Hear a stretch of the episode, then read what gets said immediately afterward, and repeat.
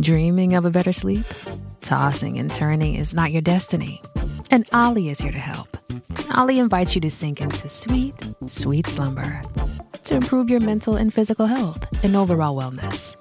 More than just melatonin, OLLY's ingredients help you unwind your mind for a delightfully dreamy drift off. Sleep is on the way at OLLY.com. That's O L L Y.com. This episode is brought to you by Shopify. Do you have a point of sale system you can trust, or is it a real POS? You need Shopify for retail. From accepting payments to managing inventory, Shopify POS has everything you need to sell in person. Go to shopify.com/system all lowercase to take your retail business to the next level today. That's shopify.com/system. Survivor 46 is here, and so is On Fire, the only official Survivor podcast. And we have a twist this season. The winner of Survivor 45, Dee Valladares, will be joining us every week. We're going behind the scenes of the biggest moments, the how and the why things happen, and the strategy and analysis you can only get from someone like me, a Survivor winner.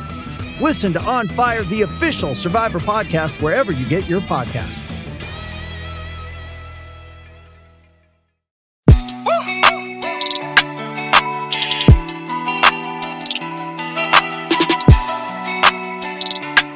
Welcome to Mama Mystery. I am your host, Kelly. And I am your host, co host, Austin.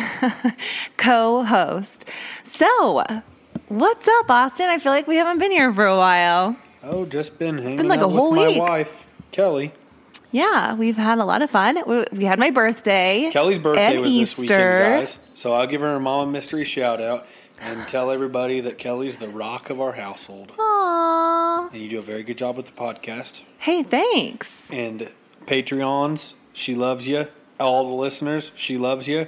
You guys make our life very happy because she enjoys this. Yeah, I really do. I've been thinking about it a lot lately because we're like over 50 episodes in, so we've been at it for a little while now, and I really do enjoy it. I you know, I have my moments where I'm like you know, some of this stuff gets heavy and I wonder if it like affects my mood. So sometimes, you know, it's healthy for me to take a break. Um, and maybe it means that I delay an episode a day, but you know, for the most part though, I truly do enjoy it. Heck yeah. Yeah. So, um, speaking of Patreons, we have a few new ones to thank. So, Mandy Goddard, Shout out Mandy. Alana Phoenix, Shout out Alana. Gianna Barone, Yo, and CG McQuinn. in the house. And speaking of, okay, there, there's like a couple things I want to touch on. Alana Phoenix designed one of the stickers that is going out in this month's sticker pack. So, yeah, it's cool too. The sticker's super cool. It is um it's a quote from that that crazy review we got that says the Titanic was a big boat that went splash and she did such a good job on it. So shout out to Alana for making that sticker. Um I really she also made a really cool like bloody Lululemon sticker, but I couldn't print it because I don't have copyright uh you know uh, what is that? Like approval Because it was trademark to print it. Yes, exactly. Thank you. So anyway, um, but it was really cool too. So I wish I could have, but. Thank you so much, Alana. You're awesome.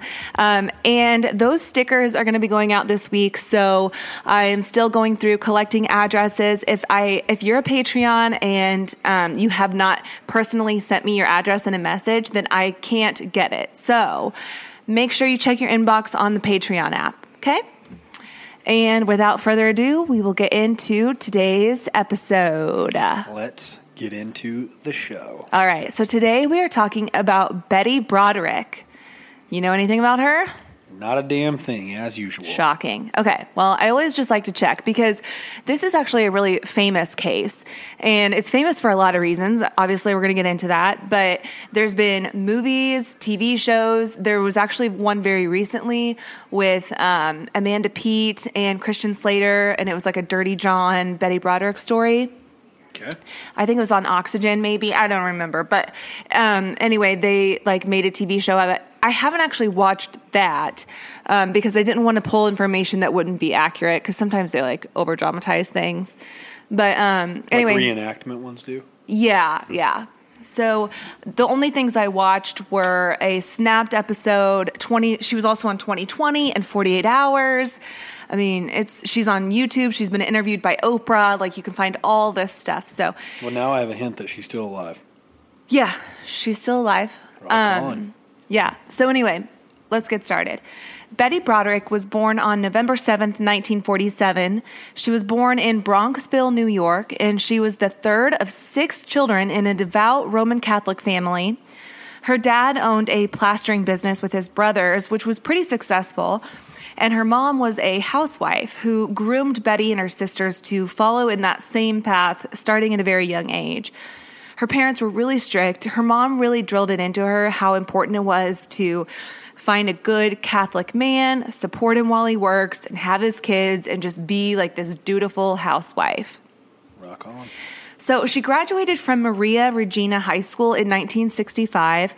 And she went to the College of Mount St. Vincent, where she eventually graduated with a degree in early childhood education and a minor in English. St. Vincent St. Mary? Um, Wait, what? No, Maria Regina High School and then College of Mount St. Vincent. Oh, my bad, my bad. Yeah. Um, so before she graduated from college, though, she met a man named Dan, Dan Broderick. They met in 1965 while Dan was attending the University of Notre Dame. And Dan had a really similar upbringing to Betty as he was raised in a very large Irish Catholic family. And Dan was very ambitious. He was highly driven, very focused. He was a little shy, but very motivated. And initially, he went to school for pre med. So he met Betty during his junior year of college while Betty was visiting a friend nearby. And Betty, she was only 17 at the time. She was modeling while she was going through school. She was really gorgeous, like big eyes, blonde hair, just like a very pretty girl.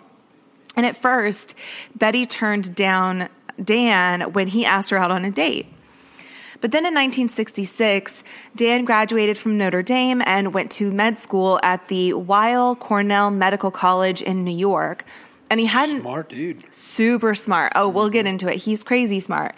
Um, but he hadn't forgotten about Betty and sent her a telegram asking her out on a date. I mean, it's 1966. Gosh, take a second and for like imagine how different life was. At Yeah. Easter, we were talking to my family mm-hmm. about like some like pastime stuff mm-hmm. and about like how different the world was. Like, can't even imagine.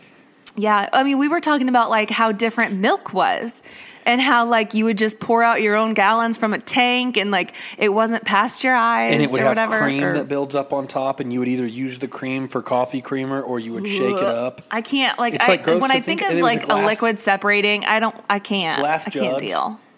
Glass Mm-hmm. jugs, like everything, like life was just so freaking different. Yeah, even as as like common as like living without AC. I know some people still do that, but like they were describing like trying to fall asleep in summer when your house was just burning up. I You'd mean, lay there and I know some people still live without AC, even like Yeah. locally here. I mean, it's not it's not Super unheard of. yeah. But God, I would be so uncomfortable. Makes I'm so grateful for the spoiled. things you have. Yeah, I am Ooh. so freaking spoiled when it comes to AC.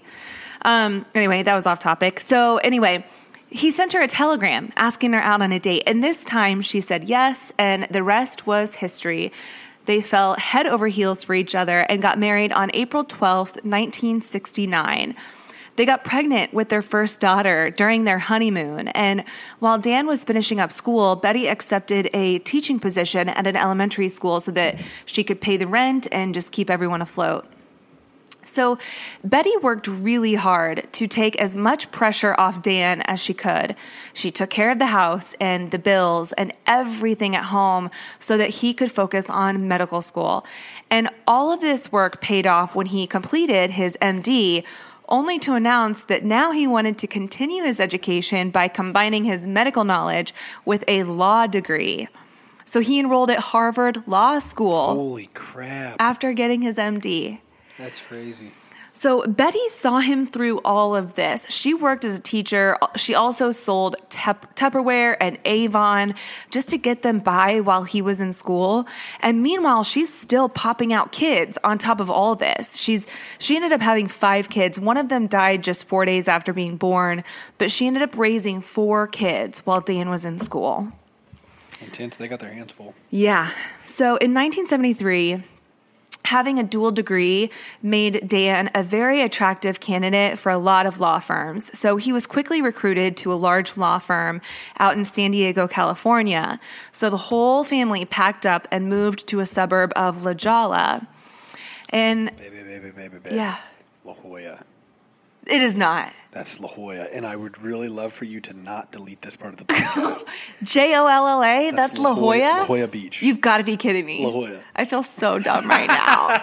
I know you want to delete this part, but you can't because you're such a That's smart La Jolla? girl. That's La Jolla. I would have thought that was like H O Y A. Oh my god, I feel like I'm actually getting hot. I don't get embarrassed. Babe, that's like that's like if you said tortilla. oh my god, you cannot so delete it. Oh, Oh, you're so no. cute. You're the cutest. if oh, this was me right now, guys, Kelly would say, "You're so lucky. You're cute." You know what's playing in my head? That Rihanna song. You look so dumb right now. That's yeah. me right now. But you look cute. Oh my god. Okay, so that's La yeah, that- Jolla. That, took my mind off of everything. So go back to. I had no freaking idea. So that's they, they, La Jolla. he took a job in La Jolla, and Oh they moved all the way to La Jolla, Kelly. California. I give up. I quit this podcast. No. No more episodes ever again. All right, so the, they packed up and moved to La Jolla, which is spelled La Jolla, so whatever. Dude, that was seriously cute. Sorry, guys, that was really funny. Man, that was a blonde moment. Blonde moment. It's freaking spelled La Jolla. Shut up. It's a stupid, stupid town I anyway. tell you, you're cute, and that's the way I get treated. I love you. Okay, so anyway, at this point, Dan was finally making enough to support the family. So Betty became a stay at home mom, and they finally started enjoying some of the more finer things in life. They joined a couple country clubs. They're going to um, extravagant like vacations, dressing themselves and their kids in the nicest clothes. And it seemed like all the years of hard work and sacrifice was finally paying off. But as we know, I have a weird prediction that all of the degrees were fake. Go ahead, though. I'm just going to keep reading. But having a successful and demanding job does not come without consequence. And many nights, Dan would come home late and irritable. Betty would be exhausted from taking care of the kids in the house all day. She began to feel like a single parent, and she go, she grew really resentful over Dan working these like 14 to 15 hour days and then socializing afterwards and like hanging out with the buddies on the weekend. And like he was just like a very absent father and absent dad, according to Betty. Okay. That is according to Betty. But anyway, they'd often come to blows with one another. And over time, they started growing apart.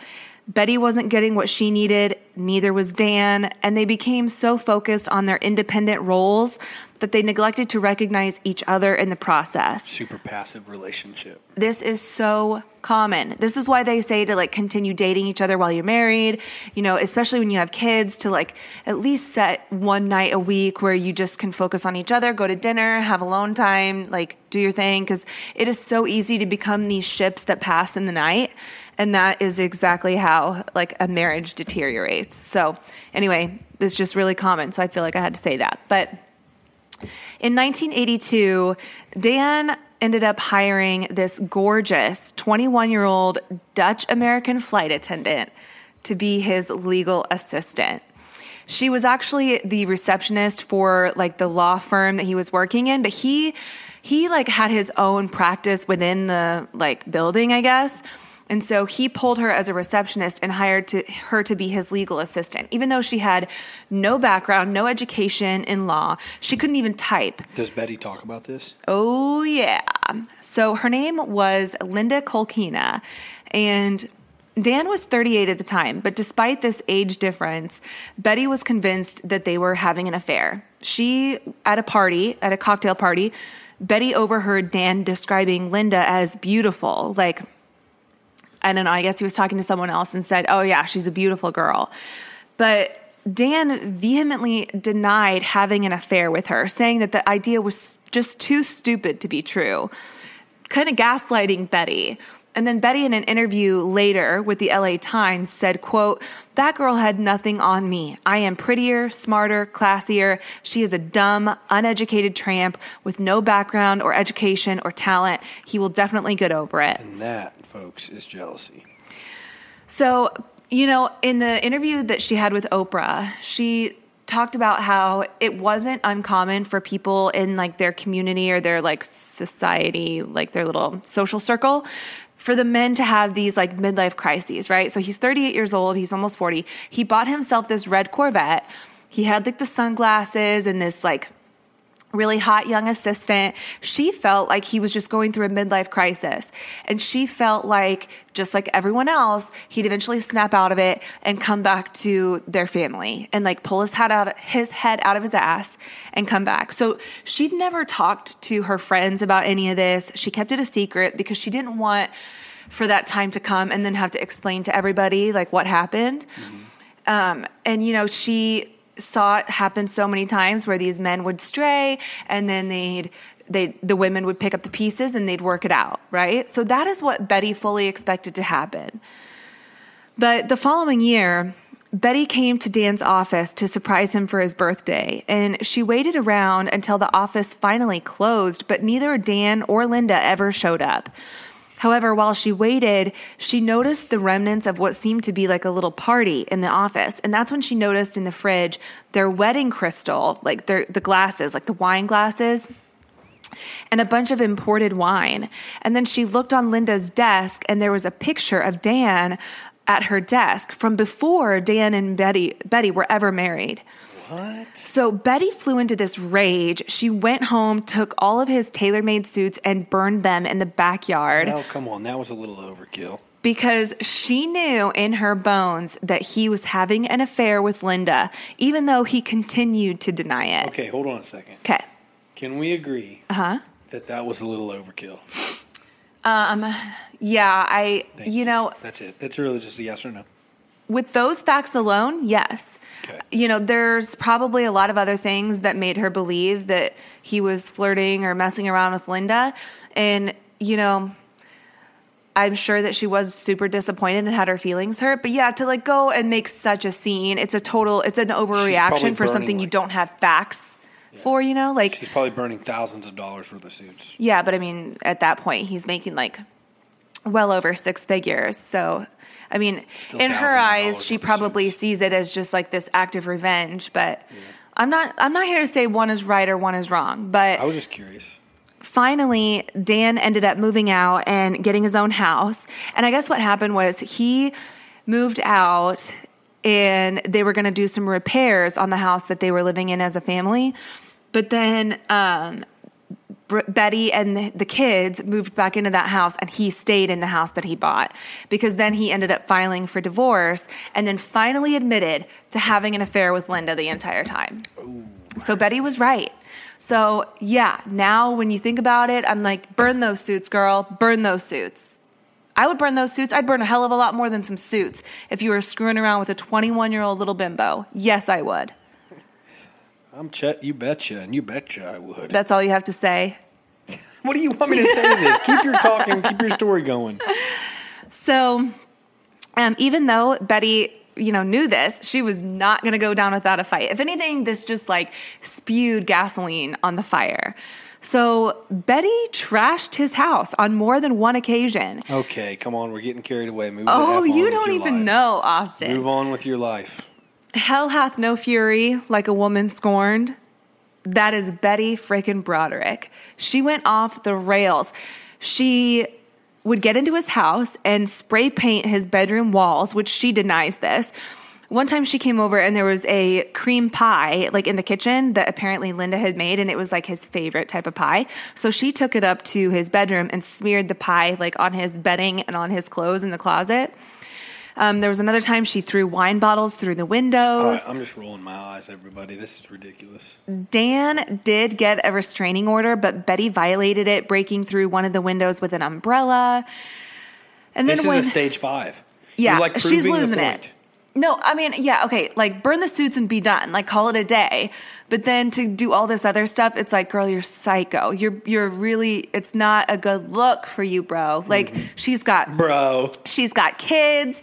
She's trying to like maintain Like, custody of bro, her just kids. leave La Jala. You know what I mean? You know what? I'm about to seriously remove you permanently from this podcast if you bring it up again. That was threats. so embarrassing.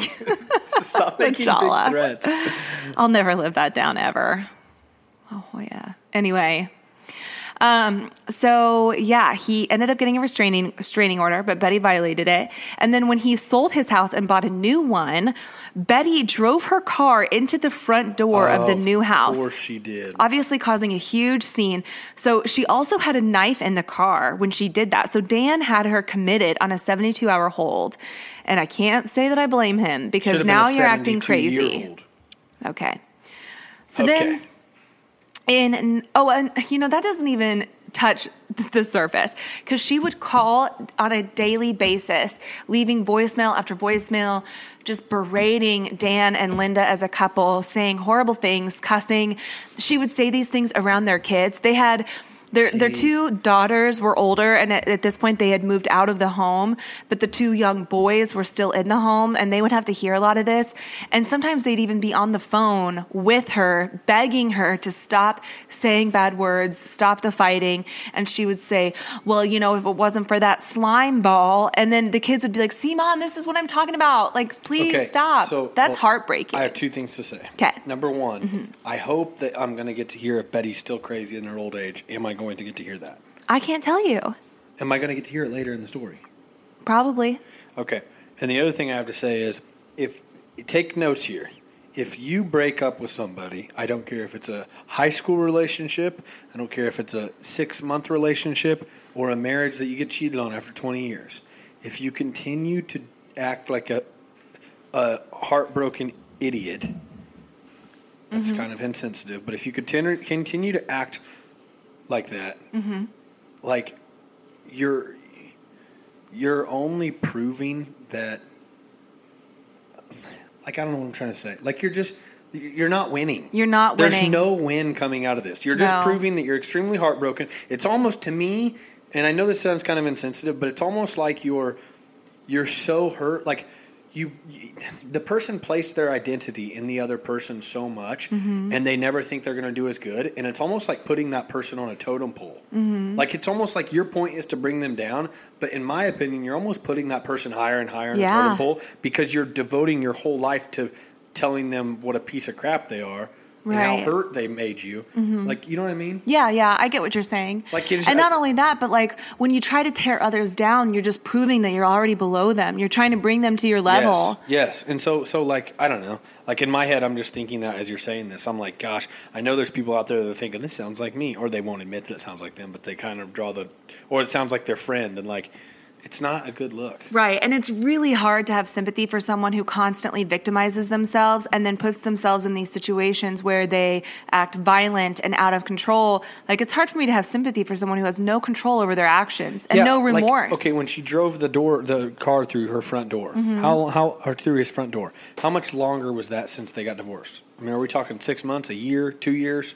Um, I think it was shortly before the divorce was finalized. I'm not sure exactly what But the that is, timeline it's was, long but enough that he moved on and it- got a this all house. happened over the span of like three or four years. Yeah, this is crazy. And I know that you know she has said in interviews that she still had hopes that he would come back to their family. Like, how could you do this to us? do it. Oh, I know That's gonna do the trick. exactly. You know that's what she As has. if the burning his four thousand dollars in suits in, in nineteen seventy numbers, which is now twelve thousand dollars, fifteen thousand dollars in suits. As if that wasn't enough, you're going to do everything else. Mm-hmm. Right. Call and berate. like this is going to make him want to come back. Yeah. Yeah. I mean, it's a very backwards way of thinking, but it's like so common in these Super nasty common. That's divorces. the only reason I brought it up is because it's like super common. I feel like Yeah. maybe not to this degree, but still. But no, I mean, it's very common when you hear, you know, parents fighting during a divorce and making it so bitter and then involving the kids in it. That's so low. If you do that and you talk shit on your ex in front of your kids, you're just a piece of shit. You're making yourself look no better than the person you're dogging. Because then that child has to realize I'm half of that parent. So then if you know, if I love my dad, does that mean I'm as bad as she's saying And he think- is? Like that's is- such a twisted way to Yeah. manipulate your kids. And I don't think it should ever be like talking shit by any means, but I do think that like, you know, there's a difference between kids that are especially at an impressionable age 4 Mm-hmm. 8 12 14 that you're having these conversations with Let them figure it let out them, for let them get older and when they're 17 18 'Cause they 20 will. have honest conversations with them Yep. i think there i never think you should lie like one of the things with kids i never think you should lie to kids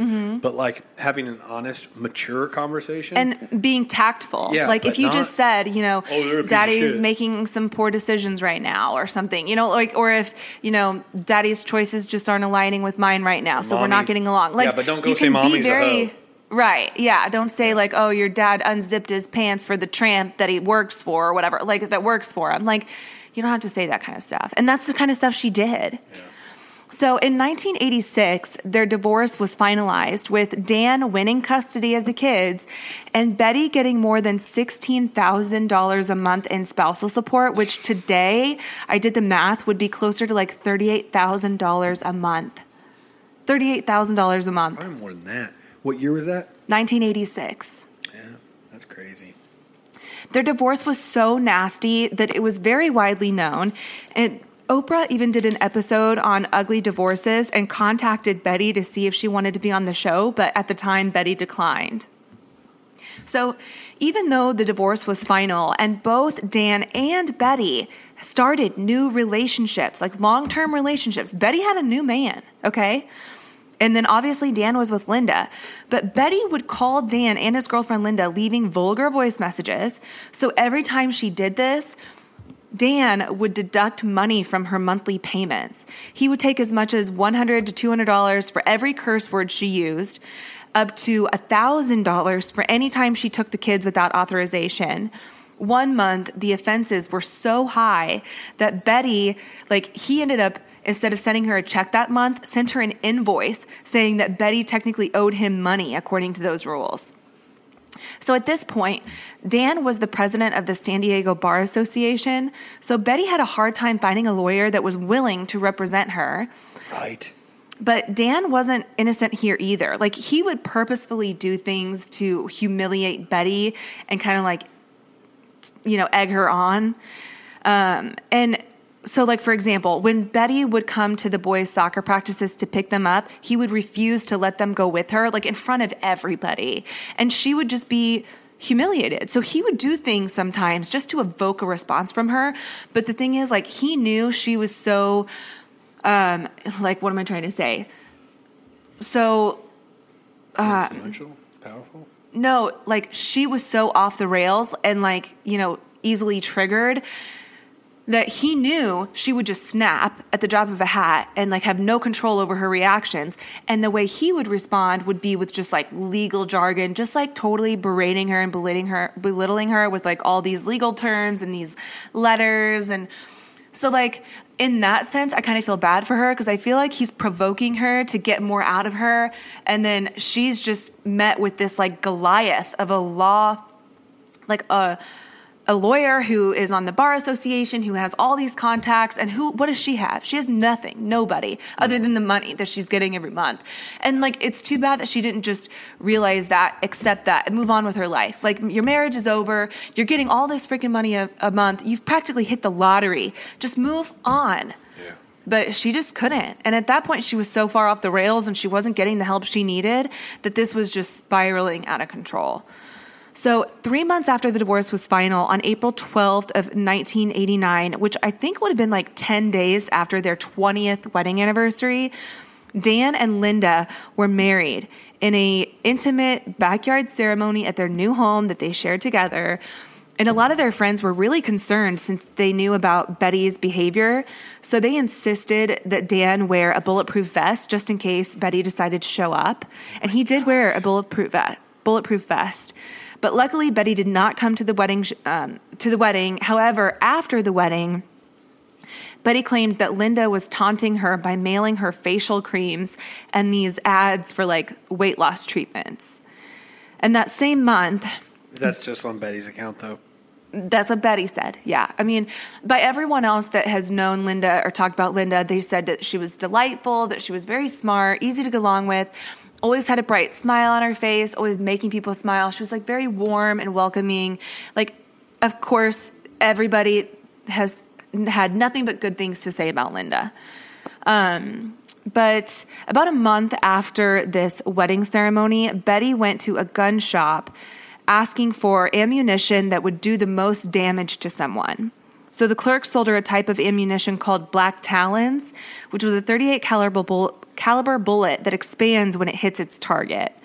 And meanwhile, she said that she got the gun to protect herself because she's a single woman now and she's a single mom living with her kids, you know, in this home all by herself. So that is why she said she got the gun.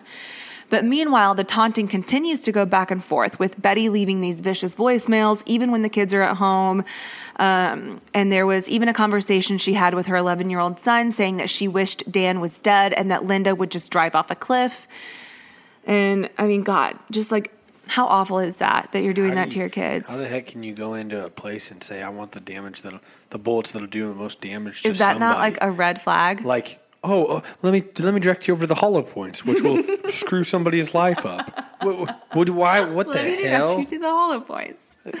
You definitely don't want to use a target round. That might just bruise them and barely pierce. What an idiot! Yeah. Anyway, then on November 4th of 1989, Betty received yet another round of legal papers threatening to file criminal contempt charges unless she stopped leaving vulgar, vulgar messages on Dan and Linda's answering machine. And then like also, they mean anything to her now when she gets these letters. yeah, She's been getting them for years. She yeah, probably, she's obviously not going to stop. It's just you know probably plays basketball with him with her trash can. Well, and it also said something about, you know, the custody of the boys, indicating that he intended to full, seek full custody of the boys because she was um, basically unstable, mentally unstable, emotionally unstable. Just like basically called her out for all these things and really just kind of hitting her where it hurts. And so that following morning on November 5th, as the sun began to rise, she grabbed her older daughter's keys out of her purse, which had a key to Dan's house, and she left for Dan's house. She said she was going there to commit suicide in front of the couple. But when she got there, she opened the door, she walked up the stairs to their bedroom, and she says that it was really dark and that Linda woke up and said, Call the police. And that uh, Betty said, No, and just began firing. So she pointed the gun, shot a total of five times before ripping the phone out of the wall and leaving. And she didn't realize it at the time, or so she says. But she shot Linda in the head and chest, killing her instantly. Then she shot Dan in the chest, which punctured his lung. And another bullet went through the wall, with another hitting a nightstand. And Dan didn't die immediately. The medical examiner estimated that he lived probably for another 20 minutes before finally bleeding to death, unable to call for help since Betty tore the phone out of the wall. And according to Betty, Dan's last words were, Okay, you shot me, I'm dead. And then she turned herself into police shortly after. Gosh, see, and this one was like seventy now, right? Hmm? So when when, she, when this chick's gone on Oprah, is she like seventy, like she is now? This was in 1989. Yeah, she was born in forty one or forties, She was born um, 47. so she's seventy three. No, Today. babe. Oh, today. Yeah, Yeah, today. today. I thought you were saying at the time. No, so I'm like, is she, so this would she keep talking about her going on Oprah? Is this now? I know I keep skipping ahead. no, I'm you're just. good. Is this like? I, I, She did- ended up going on Oprah after the killings and talking about what happened and Like the demise of their marriage. Yes. Okay, I thought this was like maybe She was in jail. recently. No, she was in jail, but she did an interview with Oprah. Oprah was on TV for a long time. no, I know. I just- yeah, so this was like early 90s that she was on there. Okay. Yeah. Um, so during the trial, she was being charged with two counts of first degree murder um, with premeditation. And Betty's defense was that she was a battered wife, driven over the edge by years of psychological, physical, and mental abuse at the hands of Dan Broderick, and that she never went to the house intending to kill them. She said that she just brought the gun so that Dan would listen to her, so that Dan and Linda would listen to her. And Oh, the, that's acceptable. the first trial ended with a hung jury because two of the jurors didn't believe the murder was premeditated. They couldn't find intent. So Betty was retried again a year later, but this time the jury found Betty guilty of second degree murder and she was sentenced to two consecutive terms of 15 years to life plus two years for illegal use of a firearm. So that was a total of 32 years to life. In 2010, she was eligible for parole and went before the Board of Parole hearings. But since she didn't show any remorse or acknowledge of any wrongdoing, she was denied and will not be eligible for parole again until 2032. She was she was uh, what's the word I'm looking for? Lacrimose. I don't know. She was she was used to that life. She didn't want to leave anyway. She was um, Accustomed? yeah, I guess that's for lack of better words. Yeah, Used to what life? Living in the jail? life of jail. She didn't care about getting out. She probably didn't want out. Wouldn't know how to live. wasn't getting sixteen grand a month anymore. Killed Yeah. your income source. You ain't gonna go to work. Know, Why Mm-hmm. would she show remorse? She has no remorse. She has no reason to want out or get out. So of course, that Other than her kids, her kids are still alive. However, she is pissed them off. She killed their dad. well, and she's um like she is uh, estranged from one of her daughters because one of her daughters was kind of on her side. Lee, I believe, is her name, and then Kim was the other daughter who testified. So, like, one daughter testified in her defense, and then one daughter testified against her. And Kim, I believe, was the one that testified against her. So Betty had the audacity to blame Kim for the reason she's in jail. See, so they don't care. She has nothing. No, I don't blame her at all for saying not having any remorse because she's crazy and that's where she belongs. Yeah. So, you know, when you first start hearing this story, or at least when I first started hearing it, I kind of was like, and I think a lot of people, when they first heard this story, which is why it got so much attention, was that a lot of women were like, yeah, she supported him through all of his dreams. She was the one holding it down while he got his education and he followed his dreams. And she literally did everything to And hold it down and supported him. And she got cheated on by the young secretary. So everybody Yes. was like, oh, And okay, then the I second he makes it, dumps her and pulls in this young, hot 21 year old. Okay. So, like, on that, like, when you stop there, I get it. Mm-hmm. I would be livid too. Insert your little comment. Hell hath no woman like woman's corn. Agreed. Yes. And so you know what? Burn the suits And move on. and take your 16 grand a month in 1970 something Yes. and move on. yes. Get out of La Jolla.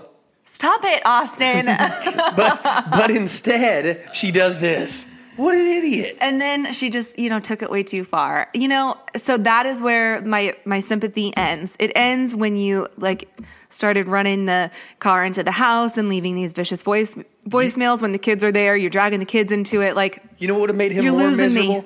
You know what would have made him more miserable? If he had to write a sixteen thousand dollar check every month to someone he never heard from ever, besides when they burnt their suits and she blocked him. Yeah.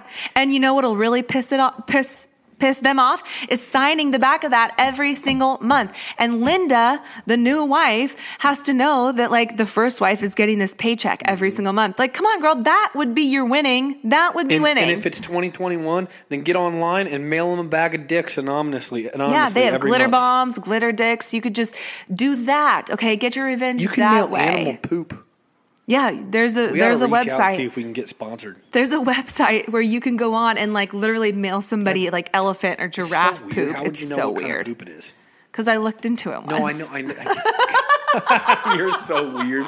You because I looked into it. once. I didn't do it. I didn't But- follow through. No, but, I mean, thought like, about it. Like, how do you know if you're getting the right poop? Like, damn it, I ordered elephant poop and I you mailed know. giraffe. It's probably poop. got all different types of consistencies. Who freaking knows? I don't know. But anyway, that is the story of Betty Broderick. And, you know, I hope if you're listening to this and you are also a woman scorned, that you know when to stop. Know when to stop. I say it to my seven year old all the time dude, know when to stop. Mm-hmm. And that's my lesson. That's that's what I've, uh, you know, and we got a from this. Patreon and a listen out there named Betty Teddy. My girl, Betty Teddy. Betty Teddy. But Don't- she's not like be Betty like Betty Broderick. Broderick. Yeah, she she's just not. got a random shout She's out. cool. Shout she's just Betty. like me. She's the coolest. She's just like me. I won't even get into that. We're very cool. What? Mama, mystery La Jala. out.